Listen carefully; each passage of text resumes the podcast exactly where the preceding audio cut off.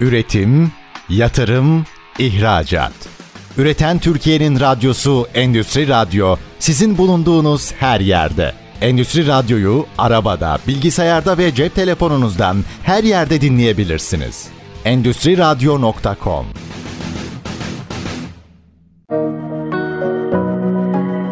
Bikem Öğünç Demir'in hazırlayıp sunduğu Robot Yatırımları programı başlıyor. Robot Yatırımları programından herkese merhaba ben Bikem Öğünç Demir. Bugünkü program konuğumuz Pi Robotik Robotik Otomasyon ve İş Geliştirme Müdürü Mehmet Ekin ve Yapay Görme Uygulamaları Geliştirme Müdürü Mustafa Sarı. Hoş geldiniz. Hoş bulduk. Teşekkür ederiz sağ olun. Öncelikle sizleri tanıyalım dinleyicilerimiz için mümkünse. Öncelikle ben başlayayım. Ben Mehmet Ekin. 2013 yılı Kocaeli Üniversitesi Elektronik Haberleşme bölümünden mezunum. Mezun olduğum sene itibariyle de robotik otomasyon sektörüne giriş yaptım. 10 yıldır çok yoğun bir şekilde robotik otomasyon sektöründe faaliyet gösteriyorum. 2019 yılında Mustafa Bey ile beraber Pi Robotik Sanayi ve Teknoloji Anonim Şirketi'ni Teknopark bünyesinde kurduk ve halen çalışmalarımıza yoğun bir şekilde devam etmekteyiz. Mustafa Bey sizi de tanıyalım. Sağ olun. Ben de Teknik Üniversite İstanbul Teknik Üniversitesi Elektronik ve Haberleşme Mühendisliği mezunuyum. Çok uzun yıllar hemen hemen çok farklı sektörlerde pek çok farklı yazılımlar geliştirdim. Elektronik mühendisi olmama rağmen daha çok yazılım ağırlıklı çalıştım. Nihayetinde bir projede Mehmet'le karşılaştık ve pek çok konuda keyifli ve teknolojik olarak birbirimize çok uyum sağladığımızı düşünüp Pi Robotik'i kurduk. Hikaye başladı. Harika. Burada hemen bir parantez açacağım. Aslında bugün biz Robot Vision, robotik görme konuşacağız. Evet. Ama öncesinde Pi Robotik'ten biraz bahsedelim. Hikayesini dinleyelim dinleyicilerimiz için de. Sonra da sizin uzmanlık alanınıza gireriz. Ben mi başlayayım? Sen başla. Mustafa Bey. Biz Pi Robotik'in hikayesi Hollanda'da başladı. Pi Robotik iki kelimeyle bir robot vision firması. Tam bu yayında detayını açıklarız. Fakat Hollanda'da çok e, zor ve çok uzun soluklu, tam olarak aslında karanlık fabrika konseptine uygun, her şeyin otomatik olarak yapıldığı, ortalıkta robotların, yazılımın, ERP'nin, integration'ın her şeyin olduğu bir projeydi. Böyle bir projede aslında iki farklı takımda çalışan iki farklı kişi olarak Mehmet Bey ile bir projede bulunduk. Haliyle projede, yolculukta, otelde çok fazla vakit geçirdikten sonra Pi Robotik fikri olgunlaştı. Çünkü Mehmet daha çok robot alanında ve robotla ilgili teknolojilerde uzmanken benim kendi alanım Machine Vision. Daha doğrusu Türkçesi bazen yapay görme olarak geçiyor, görüntü işlem olarak geçiyor ve biz bu ikisini birleştirdiğimiz zaman gerçekten çok iyi işler yapabileceğimizi ki birbirimizle zaten yeterince vakit geçiriyorduk. Öyle bir fikir kafamızda yer etti ve hızlıca faaliyete geçtik. Özetle Pi Robotik Hollanda'da büyük bir projenin geliştirilme esnasında kuruldu kafamızda. Sonra Türkiye'ye döndük. Teknopark İstanbul'da hızlıca bir startup olarak başladık. Geçen 3-4 sene içinde sürekli büyüdük. Türkiye'de ve yurt dışında yeni yatırımlar yaptık. Personel sayımız arttı. Teknolojimiz iyileşti. Ürün gamımız daha da büyüdü. Haliyle müşterilerimiz arttı. Özetle bir ivme yakaladık ve gidiyoruz. Genel hikayemiz e, aşağı yukarı 5 yıl oldu mu biz başlayalım? Evet 5 yılı buldu. Bir 5 yıl önce Hollanda'da başlayan sonradan farklı farklı yerlerde devam eden bir hikayemiz oldu. Şimdi şöyle bizim Mustafa Bey ile birlikte ilk bu sektöre adım atmamızda robot teknolojisi gerçek anlamda çağı yakalaması gerekiyordu ve bu da görüntü işlemeden geçiyordu. Çok fazla robot firması var, çok fazla görüntü işleme firması var ama robot vision alanında ender firmalardan biriyiz. Bu konuda da SALT bize ait yazılımlar geliştirdik. Bunlardan biri de PyVision ve Teknopark bünyesinde bir ürün haline getirdiğimiz bir yazılım. Mustafa Bey ile beraber robot vision alanına girdikten sonra e, sektörün aslında e, hayalimizden de daha büyük bir pazar oluşturduğunu gördük. Çünkü 5G ile birlikte yüksek veri transferinin sağlanmasıyla birlikte görüntü işlemenin önemi giderek arttı. Robot teknolojisi zaten 2000'li yıllardan beri ivmeli bir şekilde Türkiye'de büyüyor ve halen de çok büyük bir pazara sahip. Robot Vision alanında da biz kendimizi konumlandırdıktan sonra gördük ki bu pazar da gerçekten hatır sayılır bir büyüklükte ve çok fazla alana hitap edebiliyor. Gıdadan tarıma, endüstrinin her alanından otomotiv sektörüne, ilaç sanayine kadar her alanda Robot Vision'ın girebileceği uygulamalar mevcut. Bu alanda da çalışmalarımız devam ediyor zaten. Peki pandemide süreci nasıl geçirdiniz? Çünkü araya bir de bir pandemi girdi. Bu aslında bir bakıma sizin gelişiminize katkı sağlayan bir süreç oldu diyebilir miyiz? Bence burada sözü ben ilk alayım. Pandemi bizim için şans oldu. Bazen krizlerden fırsat çıkarmak gerekiyor. Bizim için de bu süreç gerçekten bir fırsat oldu. Bir kere giderlerimiz olağanüstü düşmesi yeni kurulan bir firma için bu e, güzel bir durumdu açıkçası. Hani bütün dünya için kötü ama o anlamda biz pozitif ayrıştık diyebilirim. Bundan önemlisi şimdi pandemide blast effect e, diyorlar bir patlama etkisi. Pandemide bizim için bir işleri patlama noktasına getiren şu oldu. Firmalar insansız üretim yapmak zorunda kaldı.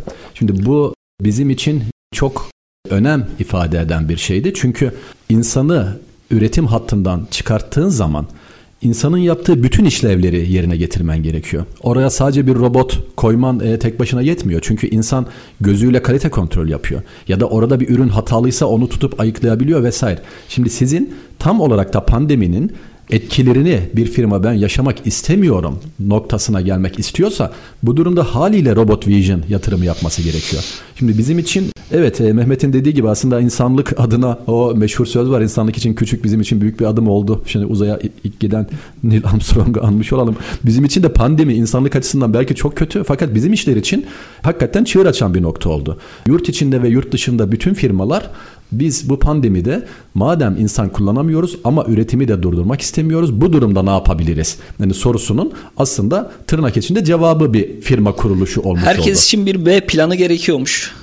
Ya bu oldu. E, aslında kimse bilmiyordu tabii ki böyle bir şey. İşin başında hani hiçbirimiz pandemiyi beklemiyorduk. Haliyle firmalar da beklemiyordu. Böyle bir durum olduğunda iş ilk şaşkınlık atıldıktan sonra hani insanlar online ya da toplantı yaptığında e şimdi ne yapabiliriz sorusunda aslında tırnak içinde bir cevaptık. Hatta yani öyle bir ilginç durum oldu ki pandemide bir ara hatırlarsanız seyahat yasaktı. Biz şehir içinde bile A noktasından B noktasına biz İstanbul'dan Çorlu'ya özel izinle gidiyorduk. İşte E-Devlet'ten izin alıyorsun, polis izin veriyor evet. falan. İşte şu an unuttuk ama o günler yaşandı. Yurt dışına hiç gidilmiyordu. Yani uçaklar durmuştu falan.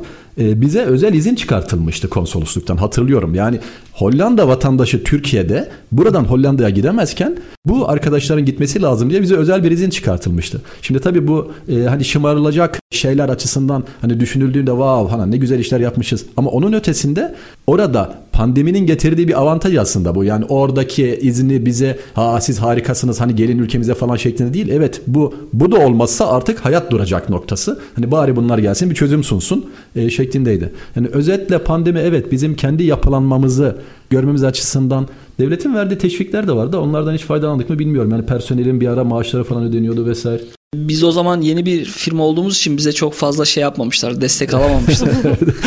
Kendi yanımızda kavrulmuşuz evet. Biraz sadece önemli. şundan faydalanabilmiştik. Teknopark bünyesinde çalıştığımız için uzaktan çalışma durumları oluyordu ve bu da %100 muafiyet sağlayan bir uygulamaydı. Hani elden hiçbir para almadık ama bu tip muafiyetlerden faydalandık tabii ki. Peki Diyelim ki bir pandemi daha yaşadık. O da avantaja dönüşür mü sizin için ya da belki şimdi için? şimdi insanlık firmalar aslına bakarsanız hani teknoloji ve şey çok kestirilemez gidiyor. Benim e, kendi gördüğüm o. Sizin he, ne kadar önceden hazırlıklı olursanız olun. Şimdi büyük firmalarda disaster recovery senaryoları vardır. Bizim gibi böyle toplantı yaparlar. Olabilecek hani brainstorming gibi bütün riskleri işte akla mantığa gelmedik şeyler işte tsunami oldu deniz 30 metre yükseldi ne yaparız? O zaman işte atıyorum veri merkezimizi gidelim Judy Dağı'nın tepesine koyalım falan gibi konuşulur. Her şey her şey yüzlerce binlerce senaryo düşünülür. Buna rağmen bütün firmalar hazırlıksız yakalanmış. Dolayısıyla burada hani ne dersek diyelim gelecek olan her ne ise ona aslında insanlık yine hazırlıksız olacak. Keza bu kripto para için geçerli şu bu. Hani bana bu benim düşüncem. Ama bence en hızlı biz uyum sağlayacakmışız gibi tekrardan. E şimdi bizim tabii küçük ama agile hani çevik bir firmasın. Ona çok çabuk uyum sağlıyorsun. Hani bana göre Türk insanının da hani böyle bir avantajı var. Biz çünkü dünyanın diğer yerlerine göre daha hazırlıklıyız. E şimdi bunun da getirdiği bir avantaj oluyor tabii. Ama e, benim demek istediğim şey şu. E, bir daha bir pandemi yaşanırsa onun hangi koşullarda yaşanacağı. Mesela şimdi diyelim ki çip krizi var.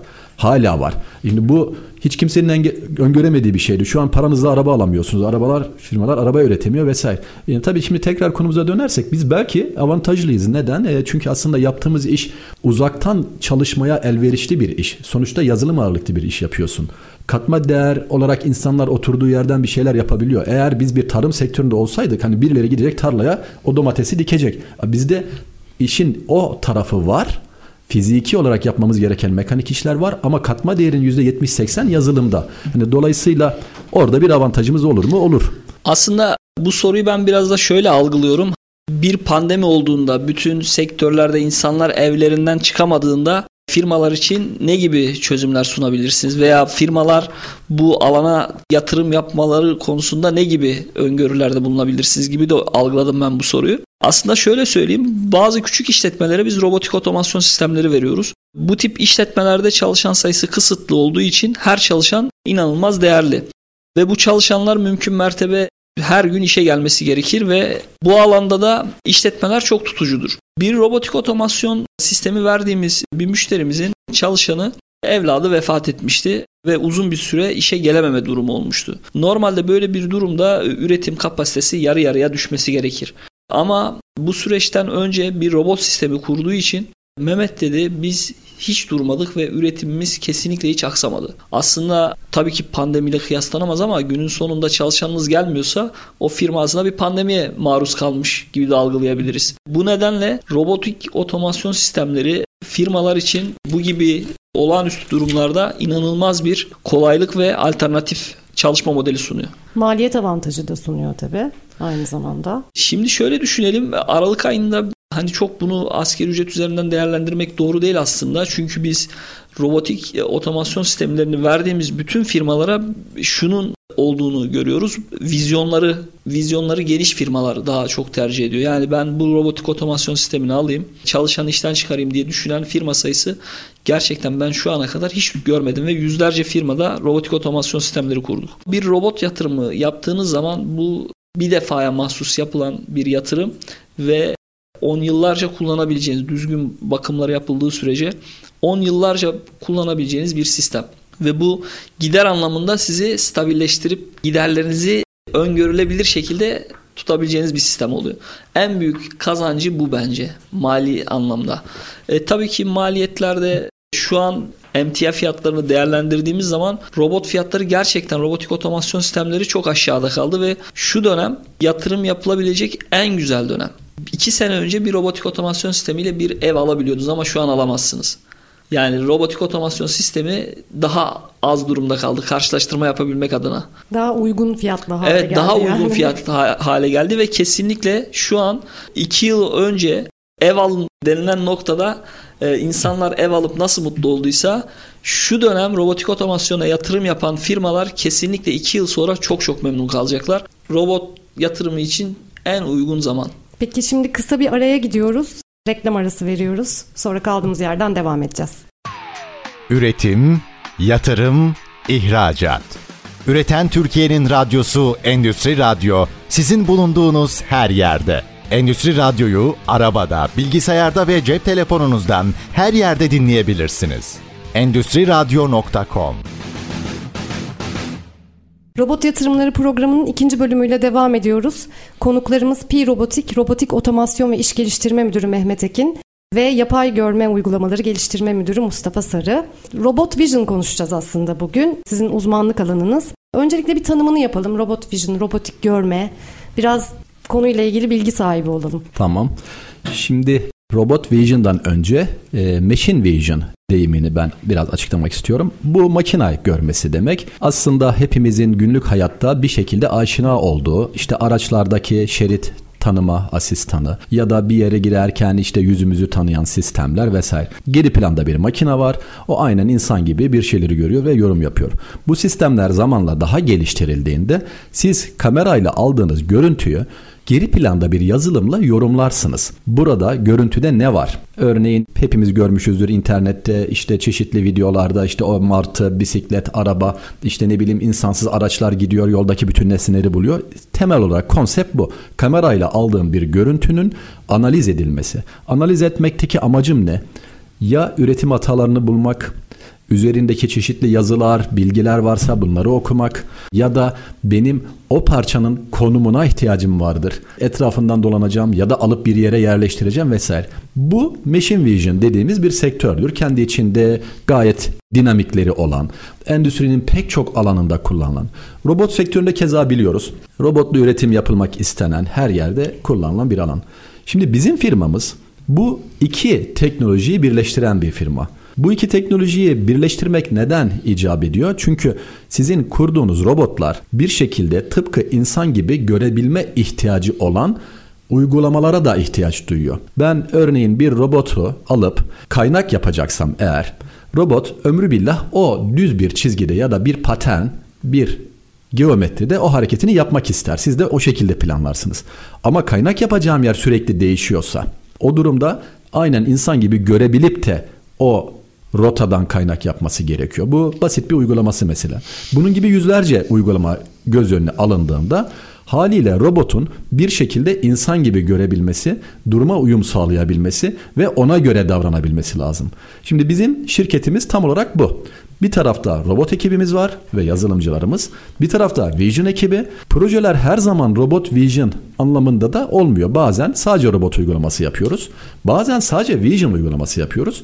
Fakat genelde de bu ikisinin bir arada olduğu robot vision uygulamaları yapıyoruz. Zaten katma değerimiz de orada. Şimdi tabii piyasada belki robot firmaları var, belki değil var. Bir sürü robot firması var. Pek çok vision firması da var. Ama ikisini aynı anda yapan yani firma sayısı haliyle daha az. Bunun getirdiği avantajlar var. Çünkü biz herhangi bir firma ile çalışırken sizin A'dan Z'ye her şeyi bir diğer firmaya anlatmanız, onların anlaması, ortak bir protokol bulmanız, derken anlaşmanız, haberleşmeniz gibi pek çok sorun var. Bunların hepsi bizde kendi içinde çözülmüş. Gerek geliştirdiğimiz standart uygulamalar ya da müşteri özgü çözümlerde müşteri sadece bizimle muhatap olduğunda onun ihtiyacı olan Robot Vision uygulamasını sağlıyoruz. Kısa bir özet geçersem Robot Vision nedir? Aslında tıpkı insan gibi görebilen, göze sahip ama aynı zamanda da robotik işleri yapabilen sistemler. Peki insan gibi görebilen diyoruz ya ama robotik işlemleri yapabilen sistemler diyoruz. Şimdi robot yatırımlarında, robotlu üretimde en çok dikkat ettiğim konulardan biri, öne çıkan noktalardan biri insan hatasını minimize etmesi yani hata payını minimize etmesi. Kesinlikle. Peki bu noktada insan gibi görebilme noktasında robotlarda hata payı ne olabiliyor? E şimdi Evet güzel bir soru. Şimdi idealde tabii hiçbir sistem mükemmel, hiçbir sistem hatasız değil. Fakat bu iki şekilde hesaplanır. Biz bir mühendislik firmasıyız. Biz bir teklif verirken firma bunu başta söyler. PPM cinsinden bazen ifade ederler ya da benim şu hassasiyette bu işi yapmak ihtiyacım var der. Atıyorum bir arabanın silindirini üretiyor, içindeki piston. Ben bunu 10 mikron hassasiyetli üretmek istiyorum der. Aslında teklif vermeden önce müşterinin istekleri belirlidir. Fakat biz ona göre sistem kurarız. İşte seçtiğimiz kameralar ya da kullanacağımız robotun hassasiyetleri bazen birden fazla kamera kullanılır bazen üç boyutlu kamera kullanılır. Bütün bunların hepsi işin başında hesaplanır. Hesaplandıktan sonra biz onun simülasyonlarını yaparız. Hani dijital twin dediğimiz gayet dijital ortamda Mehmet Bey kendi ekibiyle birlikte A'dan Z'ye bunun simülasyonunu yapar. Daha henüz hiçbir şey yapmamışızdır. Tek bir vida sıkmadan önce. Dijital ortamda bütün sunumlar müşteriye yapılır. Müşteri zaten üzerinde tartışır. E, bu şu şekilde olursa ne olur? Bütün yani worst case'ler en iptidai durumda ne olacak ya da başka ürünlerimde nelerle karşılaşacağım falan bunlar hepsi önceden kestirilir. Her şeye rağmen sistem devreye alındığında zaten başarılı bir sistemse bu %99.99 yani düzgün çalışır. Ama bu demek değildir ki ben evet robot kurdum ama her şey hakikaten 0 ppm ya da mükemmel olacak. Çünkü e, robot vision sistemleri de aynen insan örneğinden verirsek o da bir şeylerden etkilenebilir. İşte dışarıdan farklı bir ışık kaynağı geliyordur. Robotun eksenel kaçıklığı vardır vesaire vesaire bazı teknik şeyler var. Ama buradaki kilit nokta robot standart üretim yapar. Yani o robot atıyorum binde bir hata yapıyorsa varsayalım 10 yıl sonra da binde bir hata yapar. Ağustos'ta da binde bir hata yapar ve siz o standardı sağladığınızı zaten müşteriye bildirirsiniz. Örneğin bir kumaş kalite kontrol projesinde müşteriye siz kumaşın ne kadar hata içerdiğini de rapor halinde veriyorsunuz. O diyor ki bu A kalite. İşte benim 100 metre kumaşımda sadece 5 santimetrede hata var.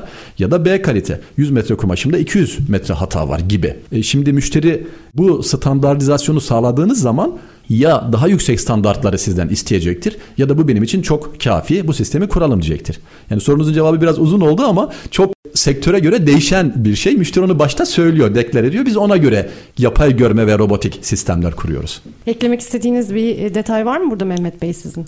Şimdi açıkçası şöyle bizde bu gibi hani hata durumlarının en güzel hata olabilir. Ama önemli olan bu hatadan farkında olmak. Bizim kurduğumuz sistemlerde genelde e, feedback veren sistemler. Olası hata durumlarında işte mesela kamera bir ölçüm yapıyor. Burada ölçüm hassasiyeti 1 milimetre ama kamera 4 milim ölçtü. Hata yaptı. Burada hatayı hemen uyarır. Yani ve hatanın nereden kaynaklandığını siz de anında müdahale edersiniz. Buradaki en büyük güzellik bu. Yani bir sistem hata yapabilir mi? Yapabilir.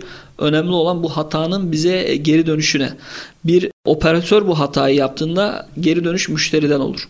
Ama bir görüntü işleme sistemi bu hatayı yaptığında veya robotik sistem bu hatayı yaptığında anında feedbackle hangi saatte, hangi koşullarda ve ne olduğu da bu gerçekleştiği konusunda bize geri dönüş bildirmesi bu sistemlerin aslında en önemli artısı. Mustafa Bey peki ben şunu da sormak istiyorum. Biraz önceki cevabınızda e, müşterilerinizle olan aşamalardan da bahsettiniz. Hani o sistemi kurarken ki aşamalardan.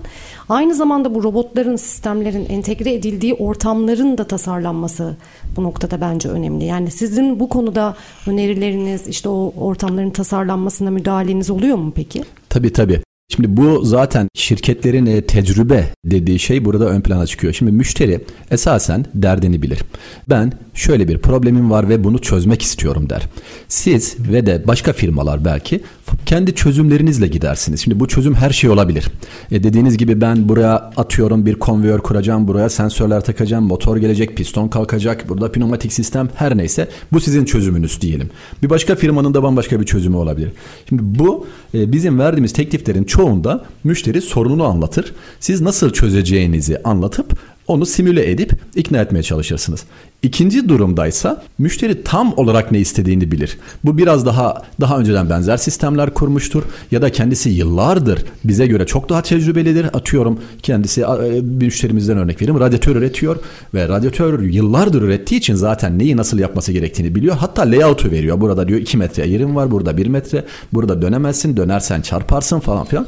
E şimdi biz her iki durumda da çalışıyoruz. Şu oluyor. Çok farklı sektörlerle çalıştığımız için bazen atıyorum metal sektöründe çalışan bir firmaya plastik sektöründe gördüğümüz bir çözümün daha uygun olduğunu söylüyoruz. Ha çünkü aynı sektörde çalışan insanlarda bazen sektörel körlük olabiliyor. Şimdi biz Mehmet'in başta söylediği bir cevaptaki gibi tarımdan transportation'a ilaç sektöründen gıda sektörüne kadar çok farklı sektörlerde çalışa çalışa ya da daha önemlisi aynı sektörde de olsa diyelim ki otomotiv yan sanayine çalışıyorsun. Benzer işi yapan 10 farklı firmayı görmüşsün.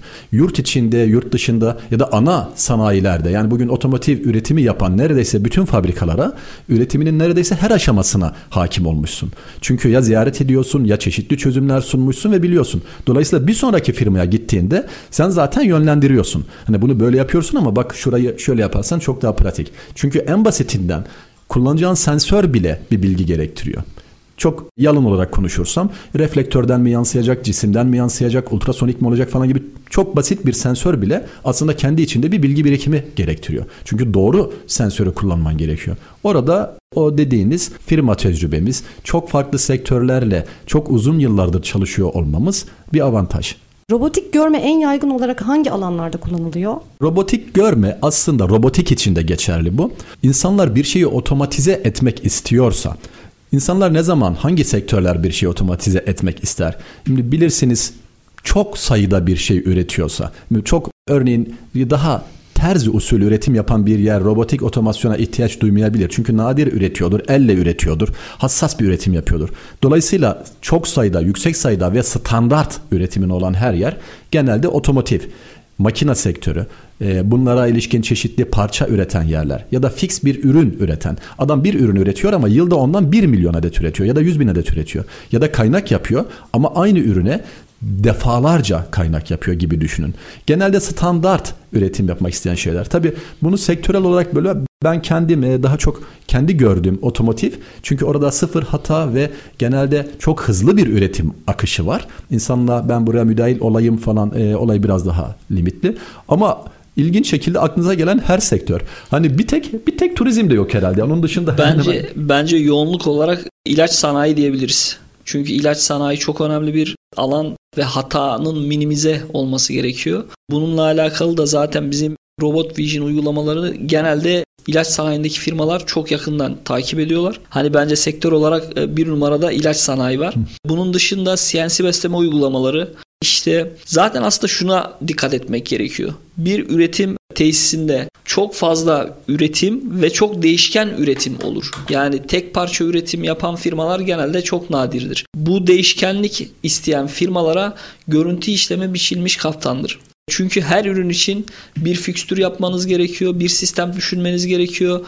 Bu sisteme uygun bir takım mühendislik işlemleri yapmanız gerekiyor ve bu ciddi anlamda maliyet yaratabiliyor. Ama görüntü işleme sayesinde ürünün sadece bir öğren butonuyla öğretip konumlarında her defasında robota gönderdiğiniz zaman bütün bu maliyetlerin önüne geçmiş oluyorsunuz. Yani sorunun cevabı bende birinci ilaç Sen sanayi. Sen de ilaç ben de otomotiv. İkincisi otomotiv yan sanayi diyebilirim. Otomotiv yan sanayi evet. Otomotiv, otomotiv ve yan sanayi doğru. Turizmde yok bir tek galiba ama turizm şimdi, şimdi, şimdi ama... turizmde e, şöyle oluyor genelde evet şimdi turizm daha çok biliyorsunuz yani insanlara ve biraz daha şova yönelik. Şimdi e, çeşitli firmalar bir otele gittiğinizde işte animatörler vesaireler falan şimdi kafanızda düşünün. Şimdi ben hakikaten görüyorum bazen çocukların ilgisini çekmek için orada yapılan çeşitli eğlencelik aktiviteler ya da biraz daha şov amaçlı gidiyorsunuz size kahvenizi içeceğinizi işte bir robot veriyor vesaire. Ama bunlar daha çok hani çok ticari olsundan ziyade biraz daha şova yönelik. Yani bu yayında da karşımızda bir robot olabilirdi. İşte mikrofonu açıyor, kapatıyor, tuşa basıyor falan. Ama burada ticarileşmeden daha ziyade o bazen işte evet böyle bir şov yapıyor. Yani şu olmazdı. Yani bir otele gittiğinizde biz eskiden bu işi insanla yapıyorduk. Artık robota geçtik. Odaları robotlar temizliyor ve acayip de kara geçtik falan. Ha şuna inersek eğer o olmaz da nedir? İşte robot süpürge vardır. Artık orta bütün endüstriyel robotlarda da bu oluyor. Yani işte koridorları falan da işte evimizde bilirsiniz işte robot süpürgeler vardı dolaşır. Hani bunlar artık otellerde, hastanelerde de o oluyor. AGV dediğimiz sistemler işte gidiyor işte ne bileyim asansörlere biniyor, iniyor falan. Bu ve benzeri bu da robot sınıfına girerse e, evet oralarda da kullanılıyor ama bizim için bahsettiğim biraz daha şeydi. Biz, biz tamamen bu sektörden uzağız. biz bu sektörden uzağız. genel genel yani verdiğim cevap evet genel bir cevap. Yani oralarda hani o var mı ama bizim e, bulunduğumuz yer hani biraz daha endüstriyel robotik otomasyon robot vision uygulamaları. Turizme aslında dolaylı bir katkısı belki oluyor. Yani turizm endüstrisinde kullanılan ürünler üzerinden belki olabilir. Belki Onların evet. üretimi olabilir. Evet, evet. Peki şimdi biraz da şeyi konuşalım. Robot Vision avantajlarını konuşalım. Sonrasında da böyle kısa bir araya gidelim. Robot Vision en büyük avantajlarından biri size çok farklı değişken gelen ürünlerde çok hızlı ve kolay adapte olabilmesi. Bu adaptasyon süresinin kısa olması hem operasyonel süreyi kısalttığı için daha hızlı üretime başlamanızı sağlıyor ve ek maliyetlerin de ortadan kalkmasına neden oluyor. Bu yönüyle e, bu avantajları sayabiliriz. Tamam şimdi kısa bir araya gidelim. Avantajları 3. bölümümüzde konuşmaya devam edelim. Üretim, yatırım, ihracat. Üreten Türkiye'nin radyosu Endüstri Radyo sizin bulunduğunuz her yerde. Endüstri Radyo'yu arabada, bilgisayarda ve cep telefonunuzdan her yerde dinleyebilirsiniz. Endüstri Radyo.com Robot Yatırımları programının 3. bölümüyle yayındayız. Bizi yeni dinlemeye başlayanlar için hemen bir hatırlatma yapalım. Konuklarımız Pi Robotik'ten Mehmet Bey ve Mustafa Bey. Robot Vision konuşuyoruz. Avantajlarında kalmıştık. Dilerseniz devam edelim. Robot Vision, robotik görme avantajları nelerdir firmalar için? Evet. Şimdi avantajdan önce Robot Vision bazen İngilizce deyimle must yani bir gereklilik kaçınılmaz bir kullanım alanı. Çünkü bugün üretim yapan firmaların pek çoğu standart tek bir üretim yapmaz. Üretim sürekli değişir, boyutlar, geometri değişir ya da hiçbir şey mükemmel konumda gelmez. Tam istendiği gibi olmaz. Dolayısıyla sizin bazen mecburen robot vision alanına yönelmeniz gerekiyor. Avantaj olarak bahsettiğimiz konulara gelince bugün standartizasyonu sağlaması, hatasız üretim yapabilmesi ya da bir operatöre ihtiyaç duymadan oradaki bütün prosesleri yapabilmeniz gibi avantajları var. İnsansız fabrikalardan biraz bahsedersek bu sistemler insansız fabrikaya doğru giderken neler sağlıyor?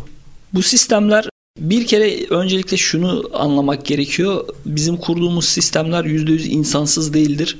İnsanla tümleşik çalışabilen sistemler de sunabiliyoruz. Ama daha ağır sanayide dediğimiz alanlarda mümkün mertebe insanı o ağır iş yükünün altından çıkarmayı hedefliyoruz. Ama e, bugünün teknolojisinde insanla beraber çalışabilen kobotlar mevcut. Ama karanlık fabrika özelliğine gidersek burada önemli olan şu. Yapılacak iş, işin mahiyeti belli ve bu işi yaparken bu iş adımlarındaki kalite standardı da belli. Aslında burada en önemli durum kaliteyi kontrol altında tutabilmek. Burada da kurduğumuz görüntü işleme ve robotik teknoloji bu işler için biçilmiş kaftan tekrar söyleyeyim.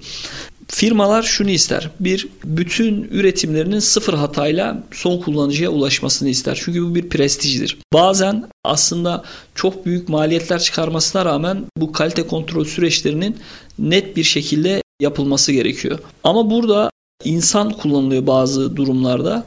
İnsan gözünün yorulduğu durumlarda ve insan enerjisinin yavaş yavaş tükendiği durumlarda bu kalite standardı da aşağı çekiliyor. Ama robotlarda kesinlikle böyle bir durum söz konusu değil. İlk çalıştırmaya başladığınız, ilk startı verdiğiniz andan stop tuşuna basana kadar aynı standartta, aynı kalitede ürün elde edebilirsiniz. Bu aşamalarda da doğru bir otomasyon sistemiyle, doğru bir aktarım sistemiyle hiçbir insanın eli değmeden bu ürünleri doğru bir şekilde son kullanıcıya ulaştırabilirsiniz. Bu yönüyle her gün teknoloji geliştiği gibi bu alandaki gelişmeler de devam ediyor. Bu alanda bizim çok yoğun olarak kullanmaya başladığımız bir diğer durum da deep learning dediğimiz derin öğrenme teknolojisi. Burada bazı ürünleri bir defaya mahsus tanıtılma işlemi gerçekleştirdikten sonra çok büyük oranda kalite kontrolü sorunsuz bir şekilde yapılabildiğini gördük. Hatta çok yakın zamanda bir müşterimizden gelen feedback bizi çok mutlu etmişti. Mehmet Bey sizin kontrol kabini gerçekleştirmiştik biz. Tamamen insansız koltuk başlığı kontrol projesiydi bu. Koltuk başlıkları kamera yardımıyla bulunup hangi sınıfa ait olduğunu biz bir barkod bastırıp sonunda da koltuk başlığına yapıştırma işlemiydi. Ve buradaki doğruluk oranı %99.7. Bu bu sektör için muazzam bir rakam. Ve müşterimiz bundan çok etkilendi. Yurt dışındaki partnerleri de bu sistemi ziyadesiyle beğendiler ve bu sistemi yurt dışına da ihracatını gerçekleştireceğiz yakın zamanda.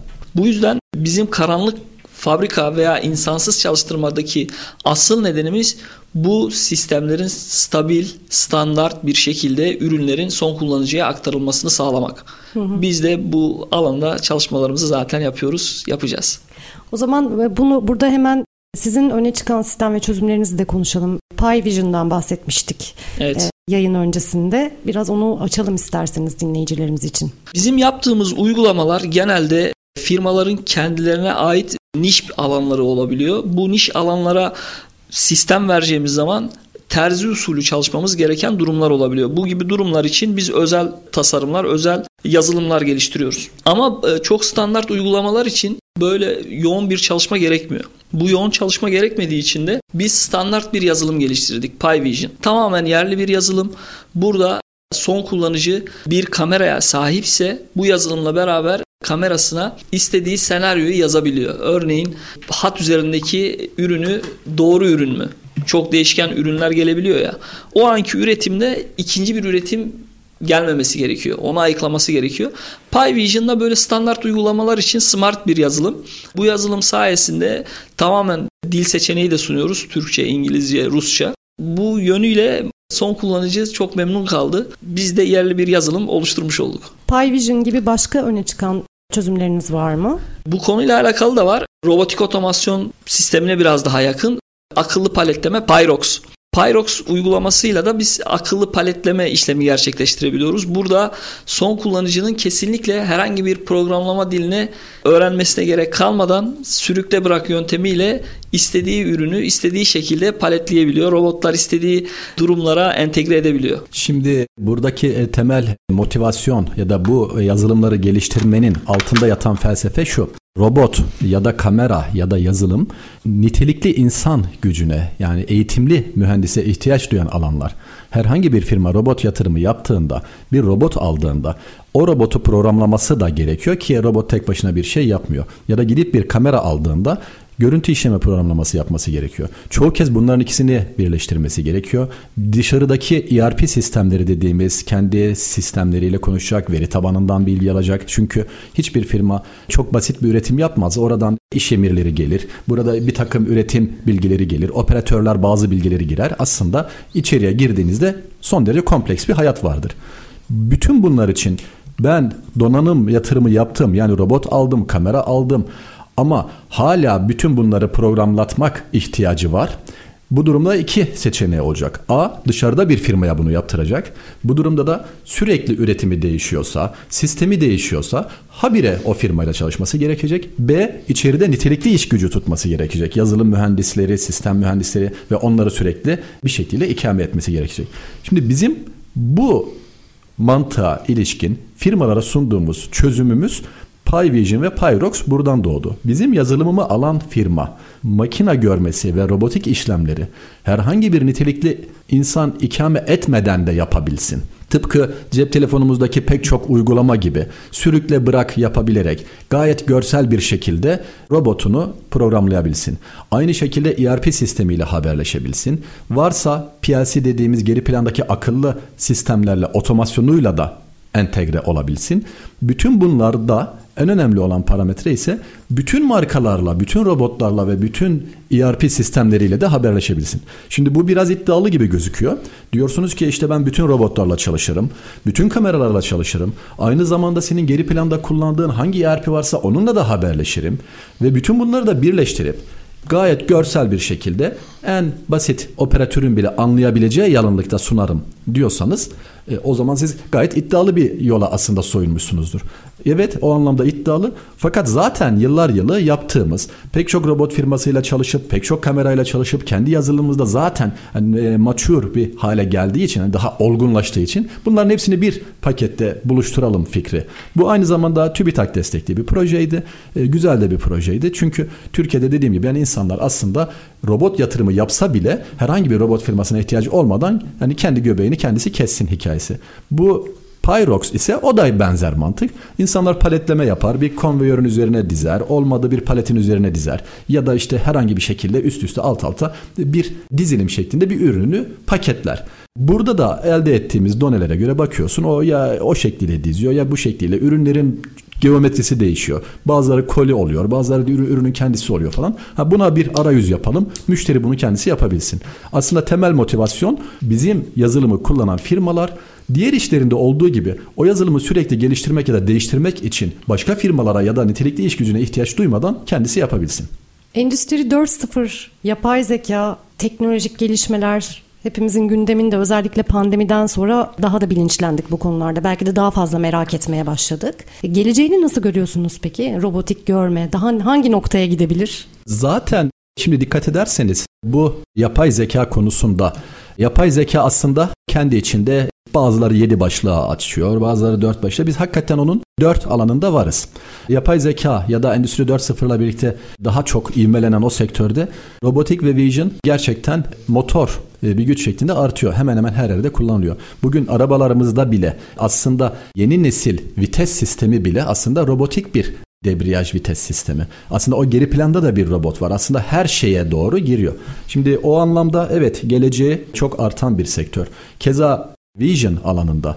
Bugün e, gene otomotiv sektöründen örnek verirsem kağıt üzerinde de gerçekte de değer kazanan otomobil firmaları hani burada marka vermeme gerek yok ama kafanızda hemen canlandırırsanız hepsi otonom gidebilen bir şeyleri algılayabilen bunlar üzerine değer katabilen firmalar. Eskisi gibi standart üretim yapıyorum ben çok harika araba üretiyorum ya tamam okey ama ben hiçbir şey üretmiyorum ben bu arabaya akıllı bir şekilde etrafını algılayabileceği, A noktasından B noktasına kendi gidebileceği sistemi geliştiriyorum dediğiniz anda siz o an dünya yıldızısınız. Şimdi dolayısıyla sistemlerin de aslında günümüzde belki bir 10 yıl belki 20 yıl daha hani kısa gelecekte diyeyim. Bu robot ve vision alanının hala ivmelenerek gideceğini söylemek hani bir kehanet olmasa gerek. Ama hani bunun yanı sıra hani o sektör kendi içinde nerelere gider? Yani vision alanının da kendi içinde hangi alt alanları hani gelişir vesaire derseniz hani o biraz daha belki hani kestirilmesi biraz daha zor olabilir. Ama genel başlık olarak hani hem robot hem vision gayet motor bir şekilde bu AI dediğimiz sektörü domine eden güçler oluyor. Hı hı. Son olarak 2023 ile ilgili hedeflerinizi ya da gelecek hedeflerinizi de öğrenelim biz dinleyicilerimiz için. Pi Robotik neler hedefliyor gelecekte? Hedeflerimiz çok fazla burada. En büyük hedefimiz Avrupa pazarına daha yoğun bir şekilde entegre olmak. Bu konuda Mustafa Bey bence biz daha iyi bilgilendirir. Biz firma ilk kurduğumuzda firma evet Hollanda'da ortaya çıkmıştı. E, gerçekten de ilk toplantılarımızı Hollanda'da kafelerde oturarak yaptık. Sonra Türkiye'de açtık. Vizyonumuz aslında çok yalın bir vizyon kurmuştuk kurduğumuzda. 2023 yılında Avrupa pazarında etkin olmak ki zaten o pazarda da yer alıyoruz. 2025 yılında da Kuzey Amerika pazarında yer almak. Bu sektöre ulaşmak için, bu hedefe ulaşmak için Türkiye'de gayet olgunlaştık. Teknopark İstanbul'da, Deep Tech Center'da TÜBİTAK destekli projeler yaptık. Sektöre gerçekten gurur duyacağımız pek çok farklı sektöre güzel çözümlerimiz oldu. Sonra Hollanda'da şirketimizi açtık. Hollanda'da da High Tech Campus ve oranın AI Innovation Center denen aslında Hollanda'nın teknolojik olarak en prestijli yani yerinde konumlandık. Orada da çok iyi feedbackler ve gerçekten çok iyi başarılı çalışmalar yaptık. Çeşitli sunduğumuz çözümler ya da etkinliklerde bir anlamda aranan firma olduk. En son Connected Cars etkinliği vardı. İşte bizim çözümlerimizi anlatmamızı istediler. Demek istediğim firma olarak ilk etapta aslında pek çok Türk firması bunu dile getirse de getirmese de ilk önce şunu düşünür. Biz bir şekliyle ayakta kalmalıyız. İki, kar etmeliyiz. Biz bunu hiçbir zaman düşünmedik. Biz zaten aslında dünya çapında işler yaptığımızı ve yaptığımız işleri iyi bir şekilde sunabilirsek e, bunun çok iyi karşılığını alabileceğimizi umuyorduk. Dolayısıyla biraz daha kendi düşük imkanlarımıza rağmen agresif bir şekilde yurt dışı pazarına da açıldık. Çünkü dışarıya gittikçe biz diğer firmaları da gezip onların elde ettiği çözümler ya da kendimizi rakiplerle kıyasladığımızda gerçekten daha iyi konumda olduğumuzu biliyorduk. Şimdi onun verdiği özgüvenle her zaman e, vites yükselterek gittik. Hedeflerimiz konusunda çok da mütevazi olmadık o anlamda. Bizim bulunduğumuz şu anki hem İstanbul'da bulunduğumuz teknopark hem Hollanda'daki teknopark hepsi de kendi içinde gayet challenging dediğimiz aslında ben buranın en iyisinde bulunuyorum ve iyi işler yapıyorum. Orada da ben aslında oranın teknolojinin kalbi neresiyse ben oraya gitmek istiyorum. Keza diyelim ki Amerika hedefine de biz 2025 yılında yelken açtığımızda ya işte orada bir distribütör bulduk işte bir şeyler yapıyoruz falan değil. Orada da en iyisini hedefleyerek yapmaya çalışacağız. Hani bunun altındaki motivasyon hakikaten kendimize güveniyoruz ve iyi işler yaptığımızı hissediyoruz. Çok teşekkür ederim. Robot Yatırımları programının bugün sonuna geldik. Pi Robotik'le Robot Vision konuştuk. Bugününü ve geleceğini konuştuk. Mehmet Bey, Mustafa Bey çok teşekkürler programımıza katıldığınız için. Biz de teşekkür ederiz. Teşekkürler, sağ olun. Sağ olun. Robot Yatırımları programı bugün de sona erdi. Bir sonraki programda tekrar görüşmek üzere.